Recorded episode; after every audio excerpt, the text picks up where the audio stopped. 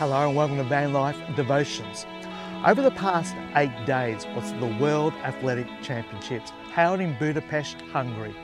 I've been to Budapest and watching these championships against the backdrop of this beautiful city and the Rhine River brought back many fond memories. Aussies have always loved one of their own doing well on the international stage like the Olympics. One such person was Betty Cuthbert. Betty was born in Sydney on April 20, 1938. As a student, Betty would run to Ermington Primary School, run around the playground, run home after school, and run around the neighbourhood until she was called home for dinner. But the time came when she was eight and she started winning the New South Wales running titles. She knew then that she had a gift from God. It was the beginning of 1956 and the Olympics were coming to Melbourne.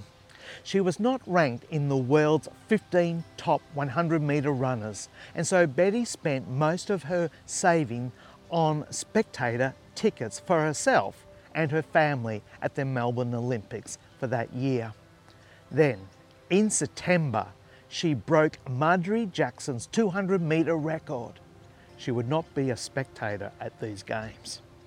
At the young age of 18, Betty made it on the Australian team and competed at the 1956 Olympic Games. Incredibly, Betty won two gold medals in the individual track sprints 100 metres and the 200 metres, and then a third gold medal at the 400 relay. She was instantly acclaimed as a national hero by the home Australian crowd and was nicknamed the Golden Girl.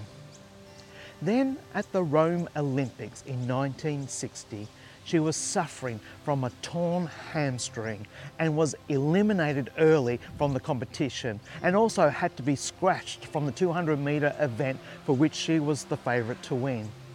However, in 1964, at the Tokyo Olympics, she defied a dislocated bone in her foot and switched to the 400 metre event and won her fourth gold medal.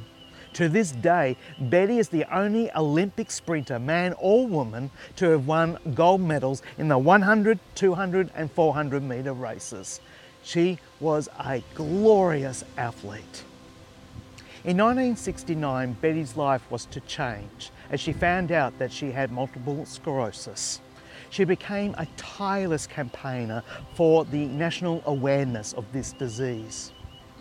I will never forget watching the opening ceremony of the 2000 Sydney Olympics when the first athlete into the arena with the Olympic torch was Betty Cuthbert. By now, she was in her wheelchair, assisted by an Australian athlete and Olympic silver medalist, Raelene Boyle. It was a very moving moment as the 110,000 strong crowd applauded with their approval. Betty Cuthbert, Athletics 1956, 1960, 1964, four gold medals. Betty was raised in a Christian home, attending the Presbyterian Church. After her injury at the 1960 Rome Olympics, she decided to retire. However, about a year and a half later, she heard this voice telling her to run again. She would lie awake at night wondering what to do.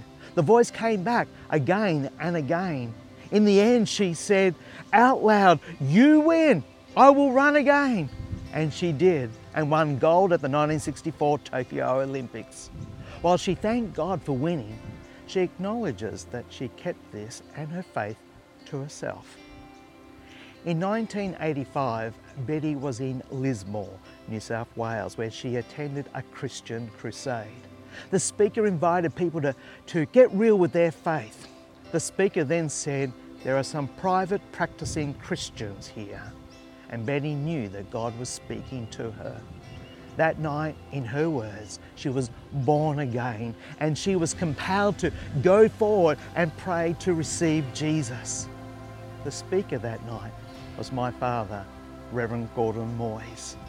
And they remained friends until her passing in 2017. Betty initially wanted to be healed of her MS, but as she once declared, I found out about the healer, and then I couldn't care less about the healing. That's the best thing. I get so much joy out of it, and I want to tell other people about it. Betty's born again faith is an example to us all. Jesus challenges us not to hide our faith. He said, Neither do people light a lamp and put it under a bowl. Instead, they put it on its stand and it gives light to everyone in the house. In the same way, let your light shine before others, that they may see your good deeds and glorify your Father in heaven. If you are a Christian, don't hide your faith. Jesus died for you. You are forgiven. You are adopted into God's family. It's good news. Let others know that they too can be forgiven, saved, and adopted into God's very own family. Let's pray. Thank you, God, for the life and faith of Betty Cuthbert. Thank you for the way in which she brought much joy into people's lives and for raising the profile of MS. Help us not to hide our light, but to let it shine before others.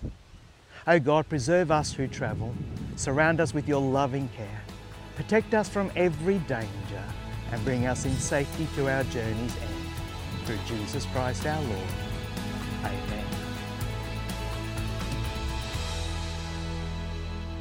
Thanks very much for listening to Van Life Devotions. Please check out vanlifedevotions.com for more information for video podcasts and sermons and other resources there for you. Thanks for listening. Have a great day.